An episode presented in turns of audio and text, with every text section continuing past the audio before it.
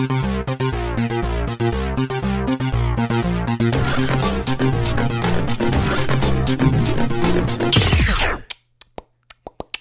everybody. This is Sean Hartwell and the Never Heard of It podcast. This is a show where we talk about the movies that have fallen through our cracks and yours. And I'm joined, as always, our social distancing is so far, we're not even in the same hmm. state. Craig Moorhead, how are you? Uh, Sean, I'm doing great so far. The social distancing really agrees with me. It really does. It, it it feels like something I've been headed toward for a long, long time. and now Yeah. that I'm here, it's it's pretty fantastic. But I mean, we've been we're we're old time social distancers, you and me. I know. So like we've been on this bandwagon for quite a while. Uh, how are you doing? I don't like it. I don't, you know, Craig, and it's weird because I've been basically working from home for the most of the Sure. year for the past decade. Yeah. and now that I like kind of have to, I don't I don't like it, and uh, I'm absolutely, of course, willing and want to do it right now. Yeah. I don't know. It's crazy. We talked a week ago, and the world changed essentially. I think really quickly. Yes, it did. Not long after we recorded. I don't know. I don't. I don't have a ton else to add to it. I hope everyone is safe and healthy. And as you and I were discussing before we recorded, if you are at all at risk in some way with your health or know someone who is, for God's sakes, stay inside because a lot of people aren't who should be. Don't count on other people to to not infect you because clearly a lot of people uh, have not stopped their daily lives whatsoever, from what I could tell, and that that's a little frustrating. So It is. It is. Uh, I've seen a lot of it myself, ranging everywhere from people who are just outright scoffing at the uh, at the importance of kind of what's going on, just you know, and uh, what we need people to do in the next couple weeks, and to to people who are Yeah. just a little maybe absent-minded about it. which is understandable Sure. in a way because it is a complete. You really have to rethink things Yeah. in a lot of regards. and it's really like you know it's it's a disease that's basically a cold but it could kill you. And i mean everything about that message is so confusing. There are a lot of ups and downs throughout that entire thing. Yeah. it was just like if you get it you'll explode. I think everyone would be like i'll stay inside then. That's that's an easy choice. The biggest mistake ever was associating this with the flu. yeah. Even if that is a fair comparison, psychologically, it's probably done harm, I suspect. yes. Yeah. I think so. Anyway, stay safe, people. hmm We'll keep doing this, and hopefully, we'll keep feeling okay. And Right. everyone that you know will feel okay. And all you parents who are juggling becoming sudden homeschool teachers, boy, I feel your pain. My daughter is great and has done a great job so far, and but it's it's not a situation I necessarily wanted to be in. So, and neither did she. So here we are. yeah Neither did my wife. So yeah we're all doing what we can. indeed Uh, Craig, yes we're going to talk about Tokyo, which is a movie we teed up last time. I hope everybody listened to that because uh, a lot of fascinating things going on kind of behind the cameras, just in the crew there. And uh, and it, it was an interesting journey. It is on Amazon Prime. We'll get to it in a minute. But first, why don't we do what we always do? And you can quickly kind of tell people where they can get in touch with us if they'd like to, because I certainly would love to hear from them if they've seen this movie. Yeah, I'd, I'd love to tell them that. Yeah, you can find us on Twitter at Never Podcast. You can find us on Facebook, also Never Podcast. Look for Never Podcast on Facebook. You'll find us. You can get in touch with us there. You can get in touch with us on Instagram. You can follow us NHOIT Podcast. That's NHOIT Podcast, Sean. And that's how uh, pe- people can find us and and uh, and and follow our little uh, our little uh, you know Instagram story. I'm not sure the Instagram tail. I'm not sure what it's called now, but whatever it is, uh, you, you can uh, you know suggest movies or, or tell us about your day. That's fine. Tell us uh, if you had any run-ins with someone who coughed near you, and how Yeah. that brought on soul-crushing anxiety. Uh, and then I'll say, yeah, uh, join the club. Yeah. Uh, you can you can find the podcast on several different platforms. You can find us on uh, on Anchor, where we're currently hosted. Maybe you heard a, a gentleman tell you about it earlier, and uh, you can find us on Spotify, on Apple Podcasts, Breaker, Google Podcasts, Overcast. That's the app that I use. I like it very much. Pocket Casts, Radio Public, Stitcher. Look for us. We're around. We're all over the place. Um, and if you if you find us, if you if, if there's a place to maybe leave a review or a place to subscribe, think about doing so, please, because that would uh, actually help us out, kind of spread the message loud and clear. You know, that's that's what we want to do. And speaking of loud and clear, Sean, uh, let's jump into this movie. What do you say? That was that wasn't a good. That was not. I'm sorry. That wasn't a very good segue. I'm, I'm I need to call it out immediately. Okay. Well, the only problem with it, Craig, Yeah. As I was first going to ask you what else you've Ah. watched. Yeah. Let's cut all that stuff out.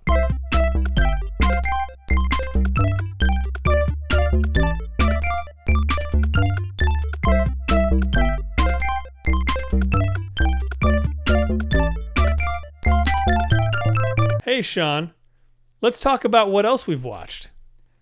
Okay, let's do that. I'll go first. Yeah, and please. Quickly hop through a couple things. I haven't watched a ton since we talked about high spirits, but I did. I checked out a short documentary called Paul Schrader, Man in a Room, which is on the Criterion Channel right now and was directed by Alex Ross Perry, who you may know as a filmmaker himself. And uh, it's a cool little documentary that kind of walks through his time, I think, uh, a little on set and then in post of First Reformed and just, you know, just gets, he's always full of, of quotes, Mr. Schrader, and he doesn't disappoint in that documentary. It's a nice little short thing you can check out there if you're so inclined, and you should be. And then uh, I watched a movie called The Souvenir, which was a movie from last year, and the director Joanna Hogg, uh, who's a British director. You know anything about this movie? Craig? I don't haven't heard the name before. It's an A24 movie, Craig, and I know that because I listened to uh, Joanna Hogg and Martin Scorsese talk to one another on the A24 podcast. Oh. And I didn't know anything about this movie or really about her as a filmmaker, but it was a very interesting conversation.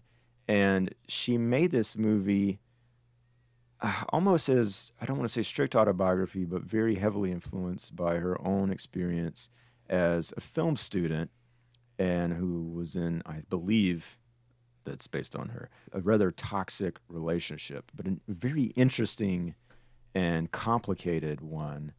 And the actor um, who plays this man, I thought was quite good. His name is, I'm going to find it here, Tosin Cole. That sounds like a made up name. I'm going to be honest with you. Well, it's not the right one. So, Yeah, good. I, of Good. course, don't have these in the order that would make any sort of sense. Tom Burke is the actor's name. He's been in some other things, but he's got a really interesting presence in this movie, as does the lead, who is Tilda Swinton's daughter, Honor Swinton Byrne. Honor Swinton. Wow.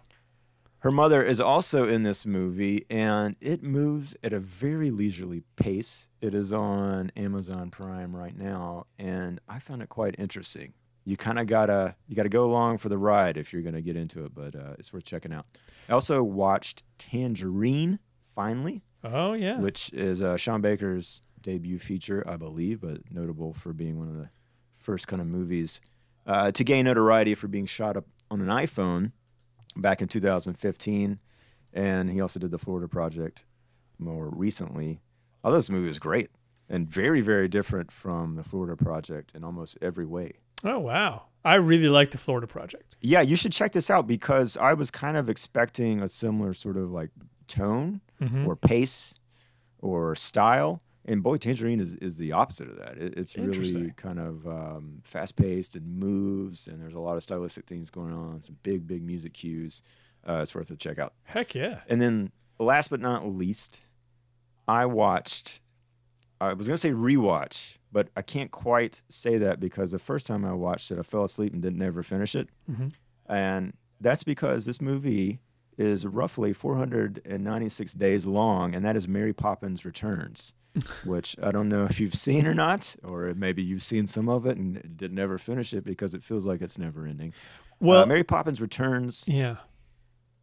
Yeah. this time i don't know i i i appreciated parts of it more this time in the sense that it really does it feels like a throwback musical in a lot of ways um Sure. and that they you know, it it it moves at that pace and they hold their shots you got a whole title sequence where my daughter was asking when is the movie going to start what's and uh we made it through it some of the songs are really long hmm uh I do like Emily Blunt in that movie, though. I thought she's great. Ben Whishaw, I like as well.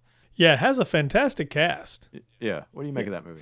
Uh, I, I I have only seen bits of it. I, I would only come in on Tuesdays and Thursdays while the kids were watching it. So, when was the last time you watched the original Mary Poppins? I don't even remember. Okay, because that movie is. I mean, that movie exists mostly. It has a wonderful cast. First of all, like there's no question, the cast of the original Mary Poppins is amazing, but it's really all about that. It has real catchy songs and a lot of cool effects Yeah. because story wise, I don't know what's going on in that movie. Like, it, it- as far as this being a sequel and sort of feeling like, where are we right now? Like, what, what is the Yeah. purpose of what's going on now? I don't know. It's, it's, I kind of wonder if it didn't grab me mainly because everything is effects now. Like, just everything is just Mhm. perfect effects. And there, and there's almost nothing to kind of say, oh, well, that's a really, that's amazing that I'm seeing this happen right now. But again, I mean, winning cast, and if you like the songs, then I mean, no reason you shouldn't like that movie. I think. Yeah, I don't know. I mean, I do like some of the songs uh, that I've heard Mhm. while not watching the movie. Sure. It- it's I, I think you can appreciate them uh, on their own. Um, there's some gorgeous effects in here. Some some neat animations. Some Mhm. actual. Well, it looks like cell animation, although I'm sure it's Oh, that's not. awesome. Um, moments in here. Uh, it's just yeah. For me, it's it's a pacing thing, and eh, the story's okay. It's Right. okay. Well, I mean, yeah, But the, yeah, the original Mary Poppins, like the pace is, it's really strange. Yeah. It's well, really maybe they really honored the original. Then, Then I just- guess they did. I should check it out again Yeah. sometime, or or not. Anyway, Mhm. that's my list. Uh, what do you got on yours? I'm only going to name one movie I watched because it's the movie that I'm proudest of having watched. Oh wow! Uh, I finally watched Moonlight. I was saying before that oh, I good. was, okay. yeah, going back in time to watch things that everyone loved. Yeah, yeah. and I, I think I did this one exactly right because this was uh, so great. Like it was so Yeah. so great, and and I remember so many times sitting down thinking maybe I'll watch this right now, and having no real concept of what it was going to be at all, Mm-hmm. and and because of that kind of feeling like I don't really want to watch a tiny drama right now. Like I, I, I don't know, you know, how much attention it's going to demand of me and so on. And it definitely does demand some attention, but uh, I mean, man, it just pulled me all the way through. the The performances are great. The casting is great, even just Mm-hmm. in just in the faces of that of that main character of of uh, uh who is it, Chiron? yeah. oh Um, my god, yeah. I mean, l- there's even a continuity just to how the the dude looks. Like, Yeah. it- like, yeah, you look like somebody who would have been that kid from the middle part and from that kid at, at the beginning. And I mean, just, just super heartbreaking and, and, and, and just a lot of like joy to it. And, uh, man, yeah, it was a, it was, it was a real experience, man. That was, uh, that was some good stuff. Yeah, and isn't it interesting to see that now that you've seen uh, the movie we did last year, uh, Medicine for Melancholy? Uh, Oh, yeah. Barry Jenkins' first movie, which is so so different. Yeah and small, way small. Yeah. and, um, Just cool. Well, Exactly. I'm, I'm excited for you to see uh, if Beale Street could talk now. yeah. I should be seeing that some about 2025. It's gonna be a good good year that year, hopefully. Good. Ugh, the, the music is so good in that movie. I was listening to the score the other day. Anyway, Oh, wow. um, yeah. Was there anything else? Nope, I'm going to leave it at that this time. Well, that is kind of the perfect movie then to segue to Tokyo in the sense that Moonlight is almost a triptych Yeah. uh, in its construction. And that's what we have for people today. As we mentioned last time, this is a cinematic triptych of three Tokyo set stories. So it is indeed an anthology from three globally acclaimed directors you may have heard of Michel Gondry, Leos Carax, and Bong Joon Ho. So this is Tokyo with an exclamation point, although for some reason the exclamation point is not on the Tokyo poster that IMDb has, although it was Mhm. definitely in the film in the title credits. Maybe it should be a question mark. Tokyo? Mm-hmm. Okay. I kind of wanted to do our scenario where you and I are in an elevator and in 2008, although it somehow feels wrong Yeah. because I feel like this movie didn't, that's not the kind of pitching that would have happened. Right. right. So let's say we're in like um uh we're having lunch in like uh well I was gonna say Italy, but that feels insensitive right now. Mm. Yeah. Well, 2008. I mean, let's. Yeah. 2008, Italy. Uh, we just went to a film festival screening. We're out in a cafe. I'm whatever studio possibly produced this. I don't know. Uh, I just, let's just say I got some money. Okay. and uh, you are going to be three different directors, but you're going to speak as one. hmm Pitch me, uh, tell me why you what this movie is. Okay. Uh, Tokyo. It's it's. Here's the deal. Here's well, why. hang on, I'm going to get a cappuccino first. Uh, Okay. okay, go ahead. Go ahead. Yeah, you you, are you are uh, uh, anxiously awaiting a croissant, and you've got your BlackBerry in your hand. Yeah, everyone else is they can't wait for an iPhone to be invented. People are pumped about that. Yeah. Uh, here's the deal. We're gonna get. It's it's the three of us, Mm-hmm. me and these two guys. We're we're three of the probably the most exciting directors right now that people kind of we're like on the edge. You know, we're on the we're just about to break. I was gonna say, you're not You know- quite exciting yet, Right. But but you might but be. Believe me, might the stuff, the stuff. Well, I mean, Michel is gonna like carry Yeah. the burden, right? Okay, I mean, yeah, everybody's gonna go in for his name. A few people know uh, Joon Ho, Yeah. and uh, Leos. I mean, you know, he's he's like the he's like the black sheep of the family. We're gonna throw him in there just to like shake everything up. He's just gonna be like, whoa, you're not even gonna know what to think after his part. But here's the deal. So then we have these three. Uh, there'll be it, it'll be sort of an anthology movie. These three unconnected stories, right? I know you're salivating right now Mm. and uh, and what it's going to be. They're all going to be set in Tokyo, and they're the first one's going to be about these uh, this this these this couple. Uh, no, no, uh, I take that back. the first one's going to be about this uh, woman who is kind of starting to question, uh, you know, her relationship and and kind of where she fits in the world and everything. And the second one's going to be about a guy who comes out of the sewer. Did you see Holy Motors by any chance? Uh, well, I'm looking forward to it four years from now. But yeah. Okay. Well, in that case, Yeah. oh, that's true. I didn't think about that. I mean, it's You're a good right. title. Yeah, I just got back from the from the future. Oh, okay. So the second one's about a guy who lives in the sewers and what kind of you know mayhem that kind of uh, that kind of thing could uh, could bring up. You know, if he came out of the sewer and then Okay. interacted with people, but he wasn't super nice about it. And then the third one, the big, the big, the big finale, right, is a shut in, a guy who's kind of a hermit, uh, deciding to leave uh, where he uh, where he lives to save another person from becoming a hermit. I mean, that's that's 2008 in a, in a, in a, in a nutshell, right? I mean, that's that's the times we live in right now. Okay. So uh, anyway, if you'll uh, give us the check, we'll start it uh, immediately. and uh, you got a title? Yeah. So it's called Tokyo, but sometimes it's called Tokyo with an exclamation point. I was just gonna say, put an exclamation point on it, and you got yourself a deal. Oh, vigorous handshake, check being handed over.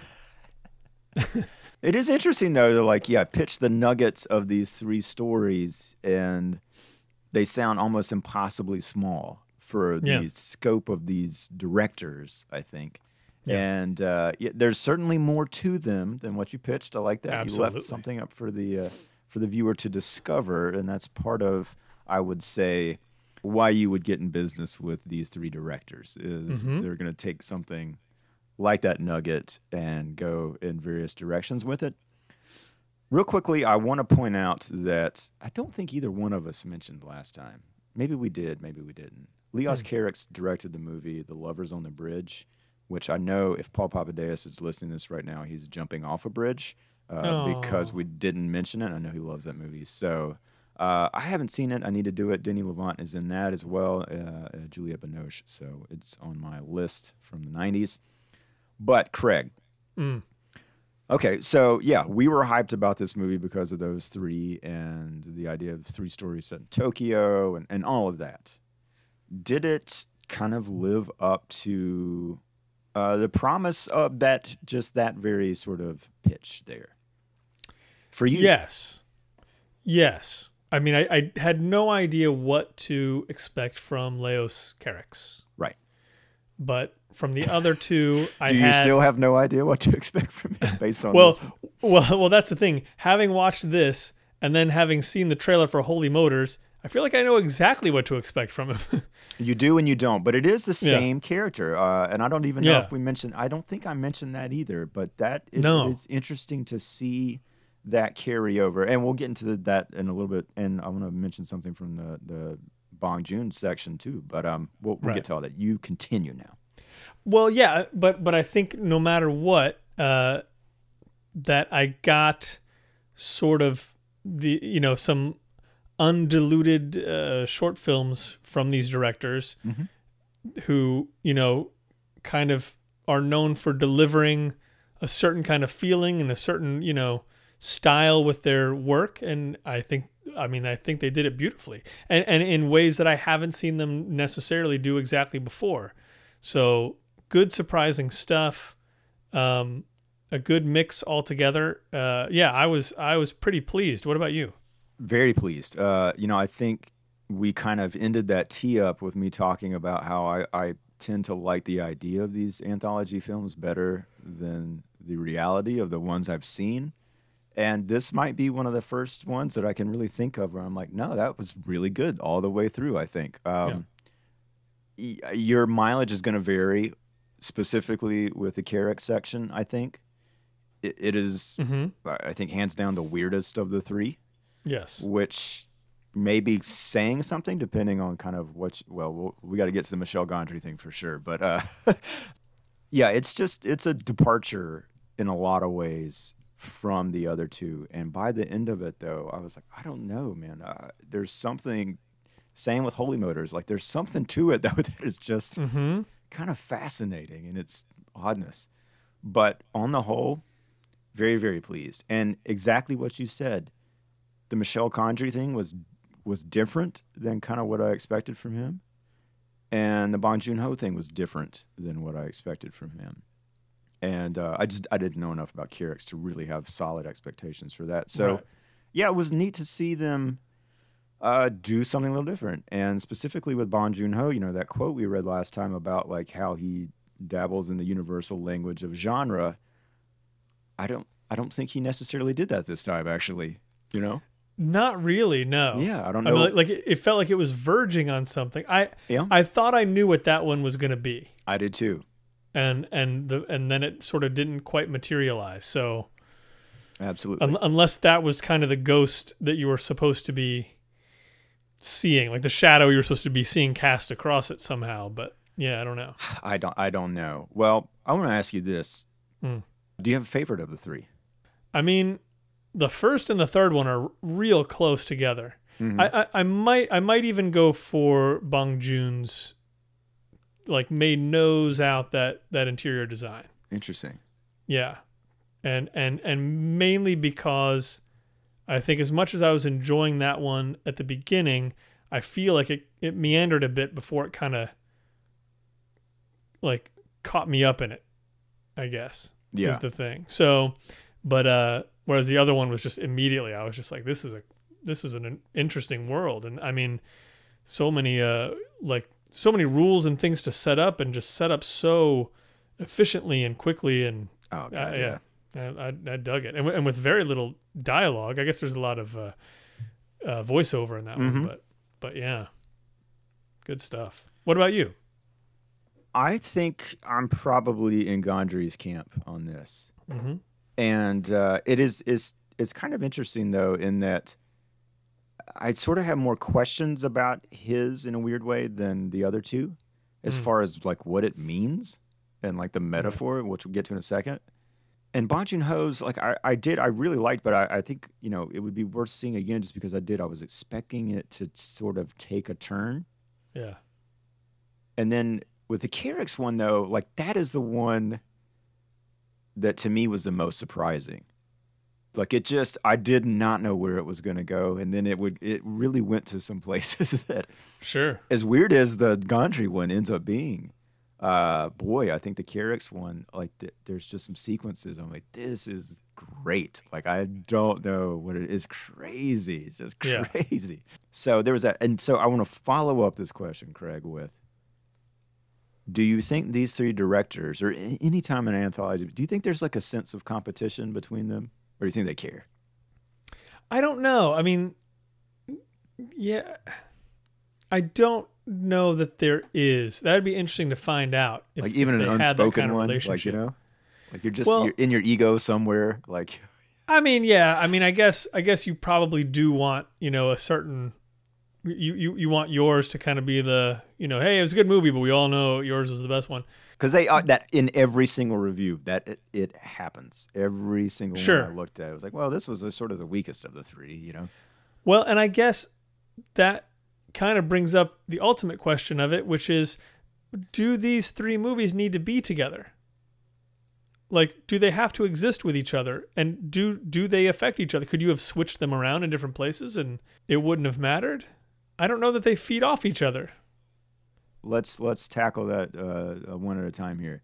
Yeah. Uh, do you think switching these around would change the overall impact of it? well, I mean, the only thing I could think, honestly, is if you had Merde at the end, Mm-hmm. I th- I don't think I would have liked the movie. I, I don't think I would have like left that viewing experience feeling Yeah. like yeah that was It's That in the was great. perfect spot. Totally agree. Like it's got to be the Yeah. middle movie, I think. because yeah it just feels like things uh, like unwinding like things just like coming apart. It doesn't. I mean, it it looks so different than the other two as well. Like Mhm. it's like part of it just looks like it was shot on video camera. You know, like Right. yeah, intentionally too. I think. But Right. And Yeah. and the, the the main characters are not Japanese and okay. But what know, about there's- like story wise? Do you think flipping the Gondry and the Bong Joon Ho? Do you think those would that affect things at all? I, I mean, I guess the Bong Joon Ho has the happy ending. If any of these have a happy ending.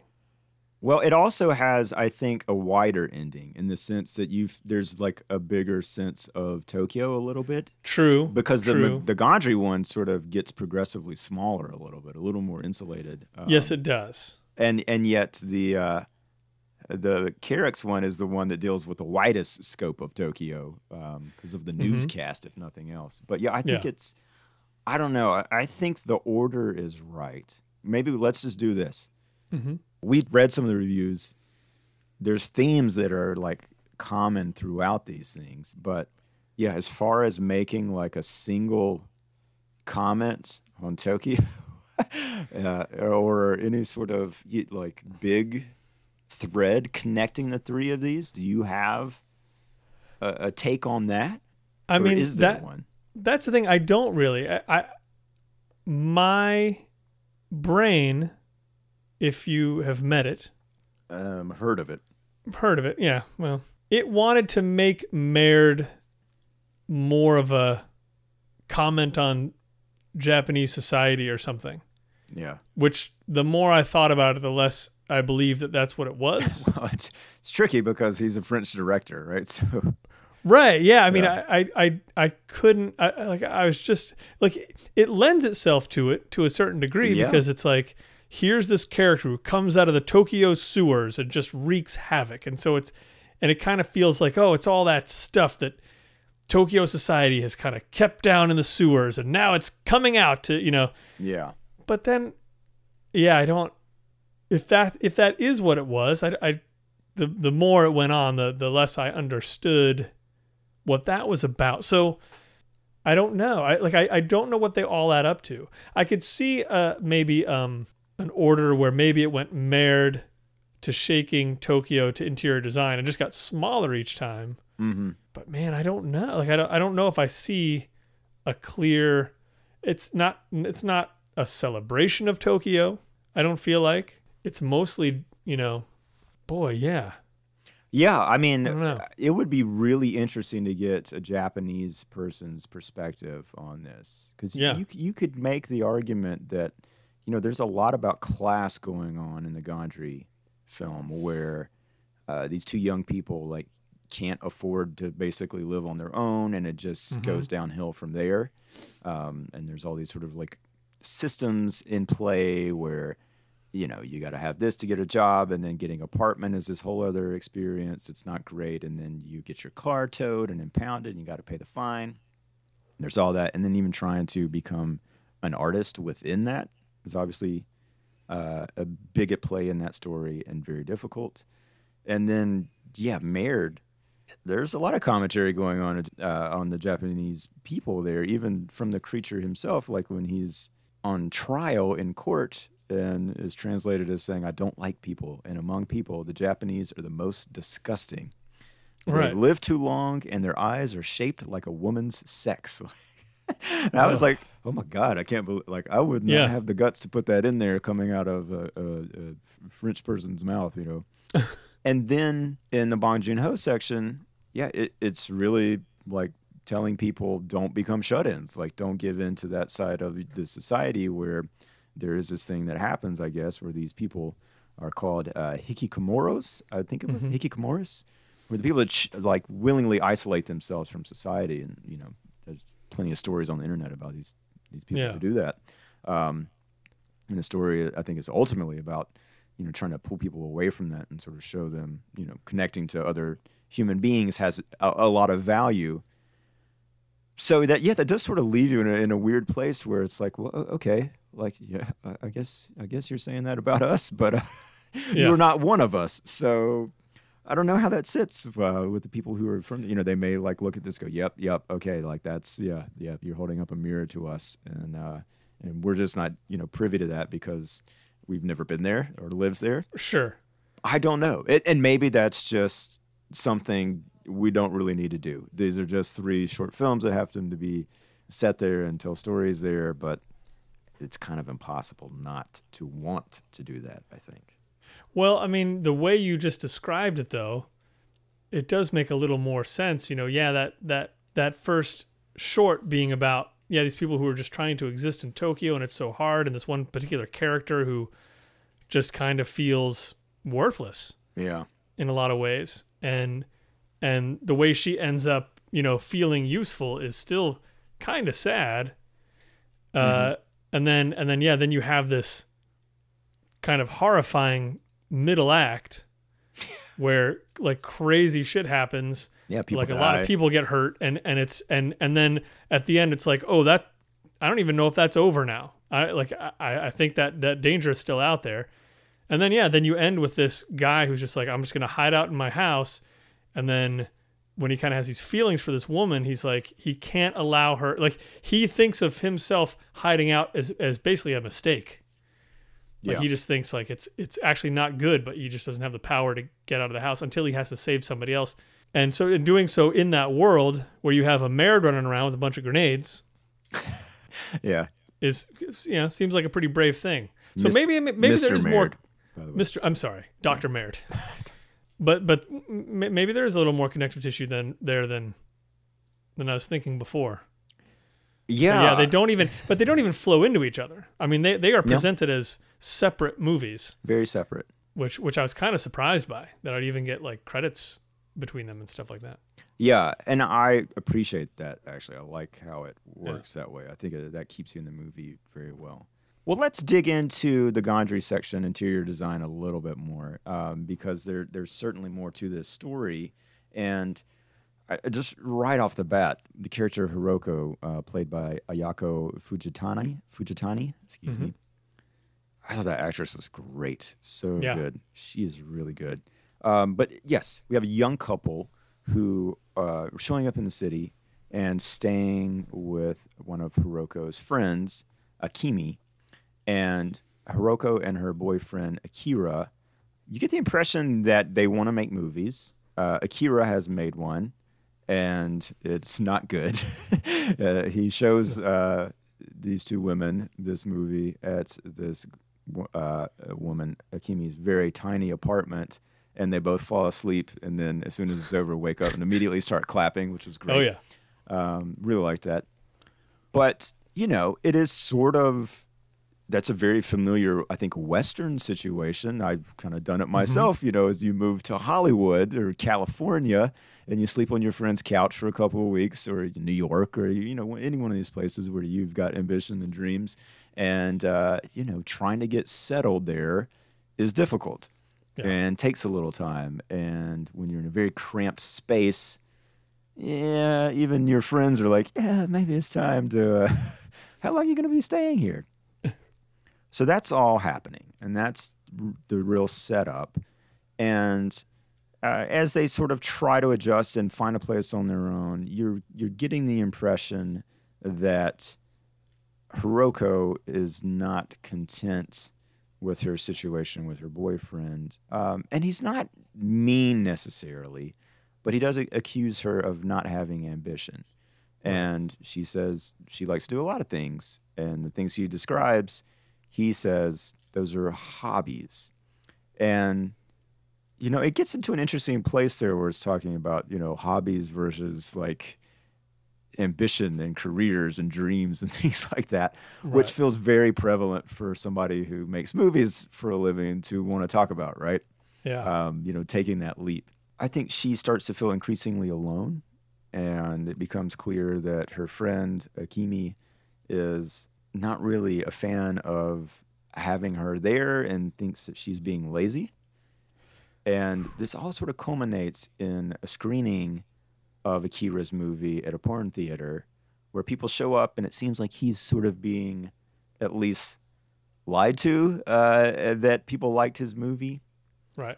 And it's really tough to segue to what kind of happens next, the big thing that happens. But there's a day after this where Hiroko is by herself in the apartment, and I think she goes to brush her teeth and notices light coming through her shirt, and then realizes that she literally has a hole in her chest. And it's not just a clear hole, although it's a large one. It looks weird. Mm-hmm. I couldn't figure out exactly what's going on, No. but she leaves the apartment and is frantically kind of looking around. I think she's trying to go uh, get Akira or get medicine. I can't remember exactly. But soon enough, one of her legs, we realize, has turned into a wooden peg of sorts that kind of looks like a chair leg. And then slowly, although not slow, she begins to transform into a wooden chair. It's a really cool effect, I thought, seeing this woman who looks like a woman and a human up top, and uh, her legs are turning into chair legs, and then slowly her torso does as well. And then there's just a chair sitting there in the middle of the road, and a homeless person tries to take it away. And she turns back into a human and runs away, but she's naked. And then she hides in a bus stop. And then she turns into a chair when someone else comes. Uh, and then she's running from other people and she turns into a chair. And this guy with a banjo case takes her home uh, to his apartment. And he has a really nice apartment. And uh, it becomes a situation where she's basically hiding out as a chair in this apartment. Yeah. And it ends with her writing a letter to Akira and kind of explaining that now she's doing all the things that she ever wanted to. And I really, I and that I- she's useful. she's she found has a way to be useful. Yeah. She has a purpose, and I guess that is. I guess that's the metaphor. It's like a Yeah. a chair does one thing, but it does it well, right? You, it's there when you need a chair, you need a chair, right? Right. It's like she's not she's not somebody's burden. Right. She she doesn't have to figure out what to do with her life. Like she will turn into a chair and she'll be a person's chair. Which is yeah, it's it's it's it's a very sad sort of thing. Like she eh, like as described, it's a it's a very sort of settling thing. It's not like you feel like she's happy at the end of this. It's not like she finally found her true joy. She's just happy that she found a way to do something that no one could like criticize her for. And it's so funny. Like they did such a great job with the shots of like him sitting at his chair in this chair at his computer, and no clue that like you can see her face right behind him, and he's Yeah. just looking over. and Like so one- simple. Yeah. Yeah. And it, it just totally works. It's great. Yeah, one time she's in the tub, and then he walks in, and uh, yeah, there's just a chair in the bathtub with water. Yeah. it is a it's a strange metaphor. Like I didn't quite piece it together exactly what the point of it was, just because it was thrown by how unexpected it was. I guess. Uh, Yeah. because he really does a, a fantastic job of if they're there i didn't pick up on them but i didn't sense a lot of clues that this kind of thing which is a very kind of gondry thing right was going to happen like he almost lulled me into thinking oh this is going to be a pretty straight movie from Michel Gondry Right. here Right. about these two young people and one of them wants to be a filmmaker and one of them's just kind of trying to find herself i guess it still is but it does have that that thing that he's kind of known for uh, ultimately in that last sort of i mean it's maybe like a five eh, 10 minute stretch maybe of the section there. Yeah. i thought it was really cool. It's a small story and yet it kind of has this bigger thing to it. It's uh, it's not a wide panoramic view of tokyo by any sense but i like No. the stuff that he shows. I like that they get their car gets towed and when she comes back to discover this it's gone but the police have left a message in chalk on the pavement about where to go and everything. And i'm like that's so smart like I, Yeah. I wonder if they actually do that i'm sure they do or why we don't do that elsewhere Right. i thought it was probably I it's a tough call but probably my favorite looking of the three what about you favorite moment from this or anything like that I did especially like when the she's turned into a chair and a guy's taking her home to use whenever he's playing music and so on. And when he comes home and finds the chair in the bathtub, his reaction they cut to him sort of wiping the chair down, kind of in a caring way. mm-hmm. like he's taking care of this chair and again that like makes me feel sad again for her where it just seems like now that she's a chair like she's really truly appreciated and that is and i mean maybe that's just more of a you know a comment on you know how some relationships go or you know it's brought up at some point in the in the short about how creative types their relationships there's always like one person who you know Yep. is the one who f- ends up being like unappreciated or invisible or so on. And uh yeah it, it it does seem like she's somewhat content with that. But at the same time i, I don't know. It just it's it's seems so heartbreaking to me. But i i, I love that that bit. Yeah, it like- is interesting that she is essentially choosing to stay there and kind of exist predominantly as a chair because she can turn back into a human. I mean, she does at will, um, but whenever someone's around, I think she goes into chair mode, uh, chair mode which is like the weirdest transformer ever, right? no, I just thought it was great. There's a really well done sequence where well, a they both look at apartments, and one time they're in this apartment that has like a frosted glass balcony door, and they open it up, and there's a dead cat like right beside a, the air Yeah. condenser unit. Then Hiroko goes to look at apartments by herself while Akira is working his job, uh, wrapping gifts uh, very efficiently. There was, there's like one little visual gag in that entire montage, and it's when like Hiroko is opening up a cabinet and like you know sometimes the doors just stick a little bit and she pulls it open and accidentally hits like the landlord right in the head with it. It's just Yeah. done so well like it's not like broad slapstick or anything but it's, No. it's a nice little gag that made me laugh there. It's really interesting. There's some good lines of dialogue in there. Uh, one of the guys at the car impound lot says about his boss i hate him. He's a cavity. And then she asks he's got bad teeth? He's like no his whole body's a cavity. He's like you know he's an empty hole of a person basically. Um, and yes, you're right. There was a moment where a woman comes up to Hiroko at the screening and talks about dating an artist and says like she realized that his art was more important than my problems. And that woman I think is still with that person. yeah So that was like a real wake up call. And uh, yeah, it's really interesting and something I'm sure Gondry must have some he probably has a lot of chairs around his house uh, do you think uh, Leos Carax has a lot of experience with Merde? yes uh as far as i know he actually was raised in a sewer Really? He's a Ninja Turtle? mm-hmm he is leonardo i think Ah, that makes sense. that makes now. sense Th- Yeah, this is a crazy movie. I mean, it's harder to describe more than kind of what you did, um, except for you know, I think stylistically, it, it may be kind of again important to say like, and there's a lot of stuff that feels like actual guerrilla style man on the street, where there's some really long tracking takes of Denis Lavant walking at a very fast clip just down the sidewalk, block after block. And he is dressed mostly throughout this film in almost like a green velvety suit, but very, it doesn't fit right. He appears to not have on any shirt underneath the suit jacket. Mhm. His toenails and his fingernails are as nasty as you could possibly imagine. Very, very long. Yep.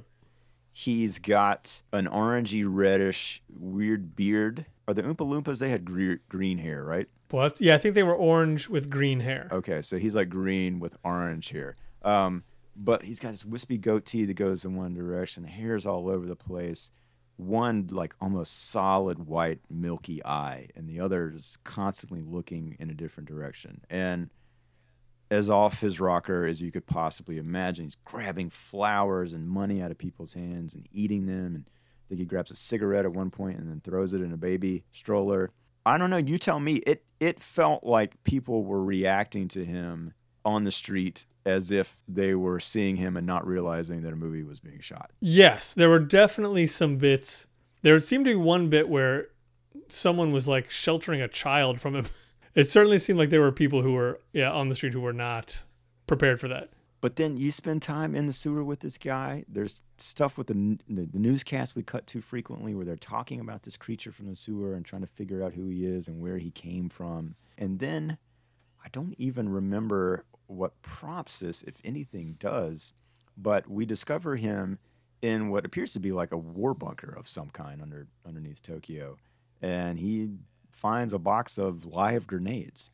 And so he goes back up uh, street side and just starts chucking grenades as he walks. And I love how they did that. I mean, you kind of don't see any one real explosion. Like it's just sort of happening in the background with light and flashes and you know, there is Yeah. some cutting, but I don't know, it's so cool for it seems like it was shot for a penny almost uh, in a weird way. Yeah, yeah, it, it could be done pretty cheap. You don't even really see things being thrown.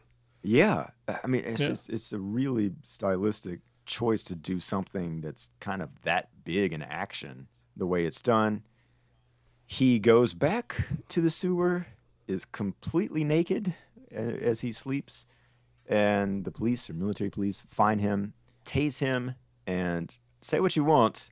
There is no phoning in of any performance in this No, part by Denis Lavant. I mean, he's full frontal for many minutes being dragged around by cops. oh, you get a nice long look.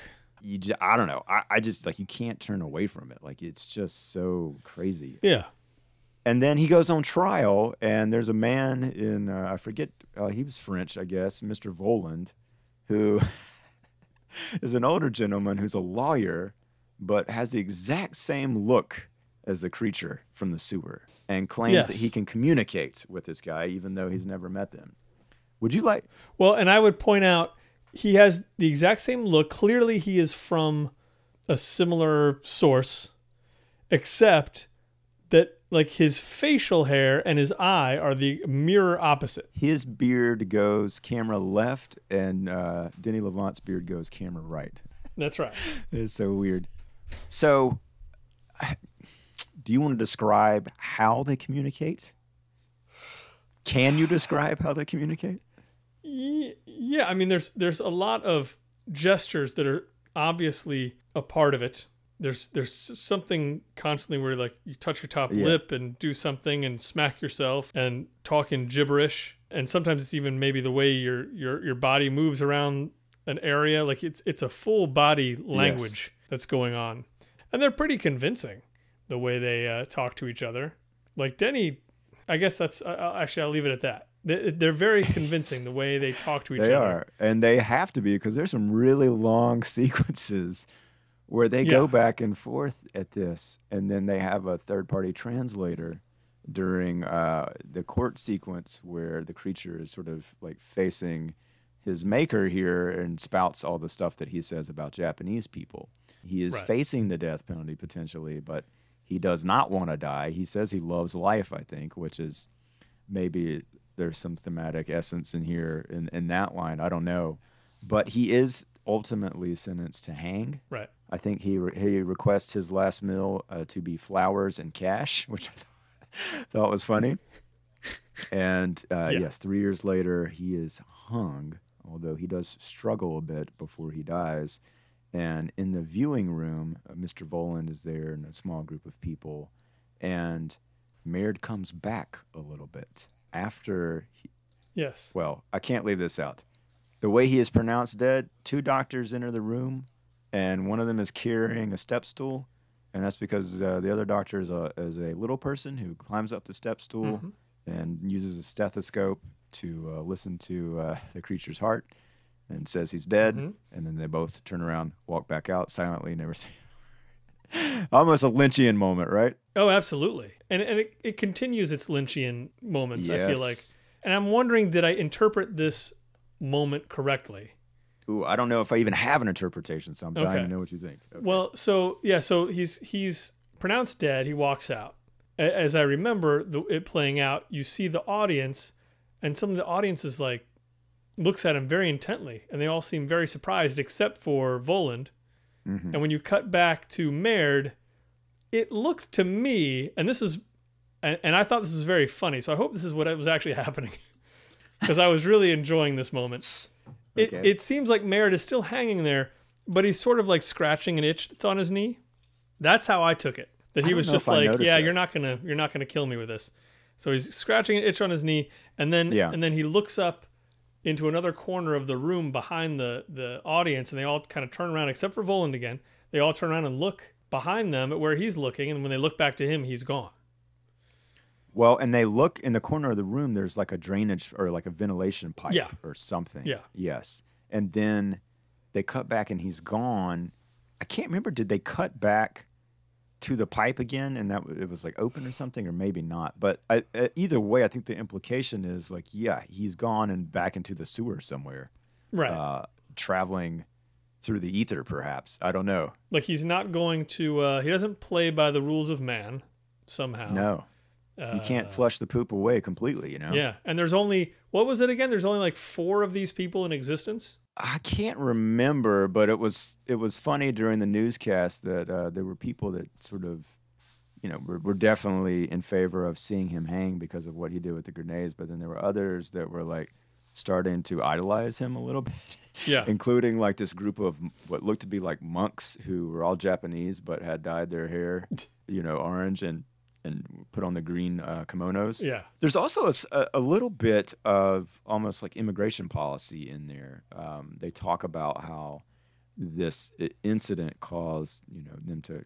you know demand stricter immigration laws, and there were a couple like orange hair white people who had been beaten up um, Yeah. by, by Japanese people. yeah. So I don't know. There's a little commentary in there, but I'm I'm definitely hesitant to Does, does it carry all the way through? Yeah, yeah to to put too much on there as far as it being any sort of like literal versus satirical i guess right. i don't know i really don't i don't have a great grasp on what the key takeaway is in terms of a societal thing from this section just as i mentioned i have no clue what holy motors was really about i don't think so Sure. smarter people than us you can fill us in i think right Perhaps, perhaps. well, let's talk about Shaking Tokyo a little bit. I, I think your, you know, kind of the synopsis you gave in your pitch is, is really pretty much it. Um, the girl that the lead in this film, whose name is what is that guy's name? Do you remember? The lead is Did they say? no, no, I don't think Yeah, so. I can't even remember because he speaks in voiceover and nobody really calls him by name, I don't think. Right. Um, he meets the girl by ordering pizza and she delivers it. I thought it was kind of funny in that his house is so neatly organized and he tends to save everything, I guess, to avoid having to throw out garbage. I, I'm not sure. There are stacks of pizza boxes everywhere. Yeah, Pizza's End is the name of the pizza company, and I don't remember if that was the name of the pizza company in Parasite, but certainly I was gonna say it's interesting that pizza boxes plays uh, played such a role in this one. I know, and now I'm like wondering, like if there, if anybody knows, like if he's used that in any of his other films, or or not. Like I'd be curious to know. But it is kind of, it's fun to see sort of like the germs of of Parasite, perhaps, and Holy Motors, like taking place in this movie. That again, I don't know a single other person who's seen this. thing. Yeah, But yeah, so uh, interesting things about this girl, and this is kind of some of the stuff that I want to get into is, you know, he he's goes through his routine. His life is very regimented. Every Friday he orders pizza. Like I- he hasn't made eye contact with anybody in 10 years. Delivery people shows up, he gives them the money, his eyes are on the ground, they leave the goods, they go. This time his eyes are on the ground. He notices that the delivery person has a garter on and very short shorts and like knee-high socks. And so he looks up and he makes eye contact with her. And these delivery people are wearing these funky little red helmets. And the world begins to shake. I took that as literal, that there's literally an earthquake happening. Yeah. By the end, there's definitely a literal earthquake happening. So I, I assumed that that was not happening in his mind. She faints, I believe, and falls to the floor. That's what it seems to happen. As he looks at her, he's like trying to figure out like what he does with this because again, he's lived a decade with no contact with anyone, and then suddenly there's this very real person right here who's kind of helpless. Um, he notices what we find out later are things that she has painted on the skin of her arm, which look like little computer buttons or machine buttons. And they have words written beside them. I think one of them's like happiness, love. One of them, I think, said coma Yes. and maybe that was the one on her leg that but anyway the, the button on the leg looks like a power button on like a mac or something like Right. years ago and so he presses that button there's a weird little shot of her hairs sticking up briefly and then she she comes to Yes. does okay uh, what is what is that about craig because that I, I don't quite understand It- I, I don't have a good read on that I mean, I didn't really either. My feeling was that she had all these tattoos on herself and that this guy who had had no contact with people for so long and just had absolutely no, you know, social skills whatsoever. This girl has passed out in his place, which is already nerve-wracking for him. mm-hmm. and I like I, I think he's just like, like he, he he tries a couple other things to try to get her to wake up. Things that you would normally do maybe without actually touching her which is I think what he doesn't want to do. Oh he sprays mist on her remember? He sprays mist on her exactly and he and he tries to you know hey you know what's you know wake up whatever.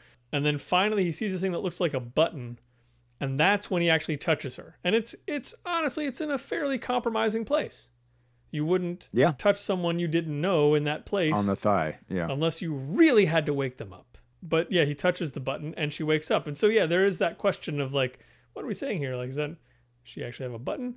I didn't. I, I don't think so. In in in real life, I thought it was more sort of a coincidence that it happened that way.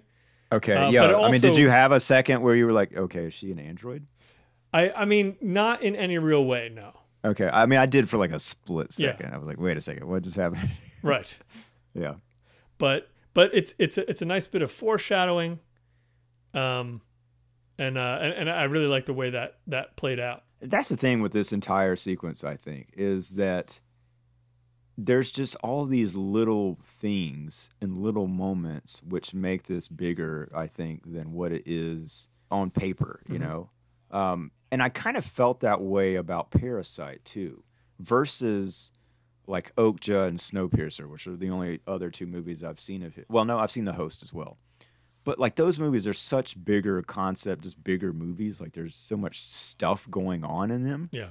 plot wise where I don't know, some of that I like and some of it I like less than like this and Parasite, where it's a little more the concept is sort of tightly constructed and a little bit smaller and a little more human. Yes. And then he just has all these like wonderful, awesome little things. Like when she, after she wakes up, I believe, she does this thing where she looks at him and then puts her hands up in front of her and does that old trick where you can make it look like your thumb, like the tip of your thumb Yeah. is being, you know, cut off from your other. And then like she does this super fluidly into pointing across the room behind him and says, one of your pizza boxes is upside down. And again, it's just like I never would have thought about that moment. I don't know like why, but it's like great. Like it just adds like he builds tension out Mhm. of that. He milks it. I've you know I've been teaching screenwriting a little bit, and just very very young students are just getting started screenwriting. I've had at least two I think write stories about people who are trying to step out of their homes for the first time in years. Oh, yeah. And it is a tricky, tricky thing to pull off. Um, partly because it's like, well, okay, why today? hmm Like, why is it important? What? Who cares? You know, why has this person been shut in for a long? Like, it's just hard to translate that stuff. I mean, I think this is like a like it's a master class in how to make that kind of intriguing. I Yes. Because with the moment when he does step out of his house, it's like you feel it, and it's just it's a great, great shot. The reveal of the house behind him, kind of covered in these, you know, ivy and plants growing Yeah. all over it. It's awesome. And I like that, especially that moment is, I mean, I don't even know if I would think about that moment Yeah, if, if I was writing it, but it's so great because it's such a surprise to us as the audience, and it's a surprise to him too. He has no idea that's what the outside of his house looks like, mm-hmm. which I think is is is really great. And yeah, you're absolutely right. I mean, every moment of this, uh, of the way this this story opens, these uh, shots that travel through the house, and you'll go from one room where the guy is like, you know, he's asleep on the toilet, and then you come through this room and you come to the kitchen, then he's over the sink eating, and it's all Right. these sort of these fluid shots and and moving in and out, and you're learning these little tidbits about them that are building the story, and every single one is is so keyed into, uh, you know, building what the story is, like like the girl getting up and doing the thumb thing, which is a really weird and awkward thing to do, and then pointing Yeah. out that, that that pizza box is out of place, which just kind of says, "Oh, you're you're kind of like me. You you, you Mhm. kind of need things to be in the right place, and you're kind of like awkward like I am." And and and without having to have that conversation, Yep. and and being able to do it in a fun, you know, clear way. Uh, yeah, I mean that's that's really kind of what's so great about watching this is like it, it, is so uh, it it feels really internal, but it just it builds that story so well. Yeah, and I I want to say like, and just by chance, if any of my students are listening, I totally would have told you know if I'd seen the screenplay, I would have said like, oh, you got way too much voiceover. Yeah. it absolutely works in this. Like I would have been wrong. So yeah, it's and and like I think it works because it just makes sense. He's not talked to people in ten years, really. Um, it has to be internal monologue, right? Yeah. Like, and it can't just he can't just launch into conversation the minute he sees somebody. Well, yeah, and I would also say I would also argue that the VO works really well here because as someone who lives by himself, that I mean that is that's the voice he hears all the time. Like he Yes. he lives with that voice, he hears it constantly as as a lot of us have that inner monologue running as we, you know, uh but I mean That's that his is his- socialization. that really, is yeah. his voice, yeah. So Mhm. I think it's important to hear that. It would it would be uh it'd be weird to be on the outside of him while being trapped with him inside that house. Yeah. That'd be a, a, a very different choice. Yeah, totally. And there, there's another like kind of weird, great moment in sort of the middle sequence of this. Uh, you know, basically the girl, um, she ends up leaving, and I can't remember exactly what the deal was. I, he didn't want her to go, but he orders a pizza the following week, and it's a different delivery driver. Yeah. And And that guy. this guy, I think, is like, I think he's the boss of Pizza's End, or he's higher up the food chain. And he has one of the angriest phone calls I've ever seen, and I loved it. yes. He just, I don't even remember how he ends up asking to borrow the phone in this guy's just like shut in's house or whatever, or what that situation was. But he's, he gets so mad at one of his drivers and just hangs up furiously. You know, this guy is, is, is trying to ask him about the girl delivery driver with the garter belt and like, where is she? What happened to her? And he just stares him down and says, She's my wife. And I was like, oh shit, that's where this is going. Right. And then he was like, no, I'm just kidding. And I was like, oh, that's great. Like you got me. You totally got me. Yeah. Um, but like that. And then, yeah, it's really like, uh, it's kind of about this guy then convincing himself that he gets her address from this boss guy and that, that he's going to go stop her from, you know, becoming a shut in because she's not doing delivery anymore. And like she won't come out. And, um, getting over there is not going to be easy. And he doesn't know which way to go. And he doesn't know if he should take the bus or this bicycle that's been covered up by vines. And, Yeah. you know, on his way over there, he then realizes that nobody's outside, right? Yeah. That like the that famous intersection we've seen forever uh, in Tokyo. There's no one there, and it looked real. It looked like it was shot on location. I don't know if they blocked all that off or not, but that must have not been cheap or easy. And yeah, it's kind of building this moment where he's again, it's like just shot so great. Like he is running past these apartments, I guess, essentially, and and looking for the right address. And he passes her window and then doubles back to it, and he sees her, and um, uh, uh what was a line there? He tells her to come outside, and if not, that she never will. And she responds by closing the window. And uh, it's like, oh God, that just uh, I wanted I wanted her to come out, you know. Um, and he jiggles the doorknob really aggressively, and then another earthquake happens, and um, you know people come running frantically out of the building. Uh, there's a great moment where a bicycle just kind of falls out from the sky from nowhere. I mean, Yes. you can assume it was like hanging off a balcony above him, and almost hits our lead right in the head. And then like uh, he sees her, and he tries to keep her from going back inside, and he grabs her arm and he pushes the button that has the word love beside it and things start to shake again. They stare at each other and i don't remember who it was but one of them said it's shaking and they cut to black. Yeah. yeah it's just a nice little place to end a short film like that i think you know it doesn't answer everything by any stretch of the imagination. And uh, i don't know. What do you think? These two people are gonna is there a, uh, a romance? Yeah, man, they're gonna go make little hermit babies. Oh really okay Yeah. It's a very but except Yeah. except they won't come out of her. And that's where that's where the sequel starts. oh okay. Okay. No, uh you should pitch that to bong joon-ho believe me. I'm I'm writing it up as we speak. Go It sounds like a real winner. Uh no, but I was gonna ask, was it as overt to you? Uh, or am I just making stuff up? Because that's what I like to do in my head.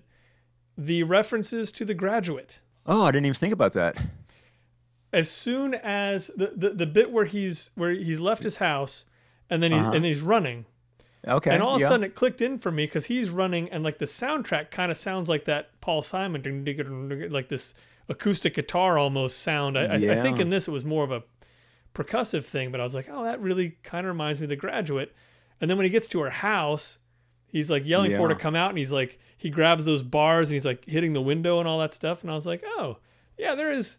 You know, the graduates kind of a, has a little bit of alienation and isolation theme going on, and I bet you're right. that's Yeah. uh, that was kind of cool, and I, I I didn't make much more of a meal of it than that, but that's uh Even the actor, I mean, he kind of, he even kind of looks a little bit like uh, the Japanese Dustin Hoffman from that close. movie. Just yeah you know, the haircut, and there's when he runs outside, like he's wearing like a white button-down shirt, but he's got shorts on.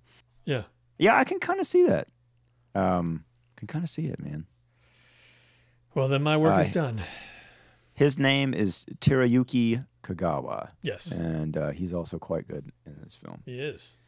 Uh, yeah, so that is that is our triptych here. I think we covered them. We've covered our favorites. Is there anything you didn't like? Uh, any any shade you want to sling at uh, any of these three?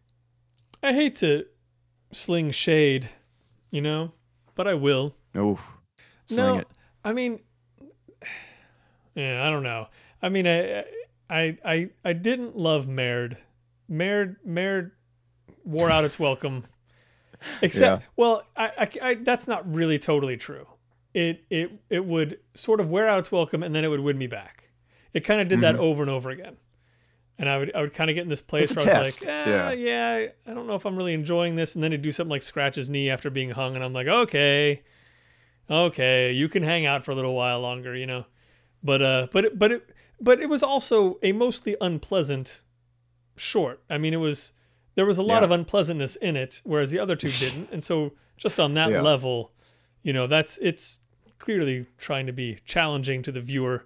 Uh, as I was watching it, my wife came into the room, and Oh I mean, God, and I mean immediately was just like, what what what shit are you watching right now? I was like, no, no, no, just Yes, it's not shit. It's Maynard. it's Merde, honey, Merde. Yeah, But uh, but I mean that that was the tough toughest go. Like that's that's the one I I, I don't remember terribly fondly.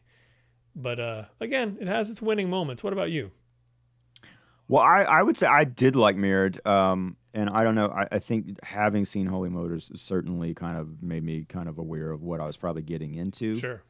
I, I do think it is the one movie that you could probably pull out of this and put it with two other sort of more like-minded things, perhaps, and even just stylistically, Right. and it might be a little more seamless experience, and could be replaced by something that felt a little more like the bookends of Tokyo, for sure. I like. I would definitely not argue with that. It, it, it could make for a completely different movie that that would be a little more um, of the same ilk, perhaps across the board. And Merde definitely sticks out. Uh, it sticks out, but I, beyond that, not really. I, I would not have complained just because I know he's so capable of one other little turn in the Bong Joon Ho segment Yeah. in Shaking Tokyo. And I say part of this because I swear to God, I saw some reference to Godzilla when I was doing my research Yeah. on his section. So I, part of me was just waiting. I was like, okay, all right, there's gonna be a monster. Like at some point, Sure. something is coming out. And I don't know, was there? I, I I was even trying to read into that in that last earthquake scene, Yeah. and I don't know, like maybe maybe that was just way too much. That Well- something was causing that shaking that was not natural. Well, no, I, I, I think I, I don't think that you're unfounded in, in thinking that, and I, and I, I kind of wonder if we should rename our podcast "Dead Ends" because I feel like that's all I'm ever leading anyone down here. But, but like I think that's okay. because I thought about Godzilla during Merde when he's throwing the Yeah, totally. you know grenades around and, and all that stuff, and and then and yeah, when when Tokyo was shaking, I was thinking, oh, will it be Godzilla? yeah, And then another part of me is just like, is that how limited my Japanese knowledge is? one Like, hundred percent it's just going to be Godzilla. Yeah. like, there's nothing else that it could be. Americans. Yes. Yeah. But at the same time, I, I, I don't I don't think that's I don't think they weren't cognizant of that Yeah. while doing. it. I, I don't I don't think it's it's just my failing. I mean, I have a lot of failings. I mean, especially the guy that made the host. I mean, he's made his his Well, yeah. creature monster movies, right? That Yeah, attack it cities. could totally so be a monster. Yeah. He's got to be a fan. yeah. Really, that's it. Honestly, um, if I had another sort of like wish, I really I thought that the credits, the little animated things, I thought those were really cool looking. I mean, it's just like a couple buildings, but it's got this cool like effect that gives it a lot of depth. I, Yeah. I almost wished there was like an animated segment in this thing, like they added another one um, that was in that style. It just looked so cool. I thought. Yeah. That could have been.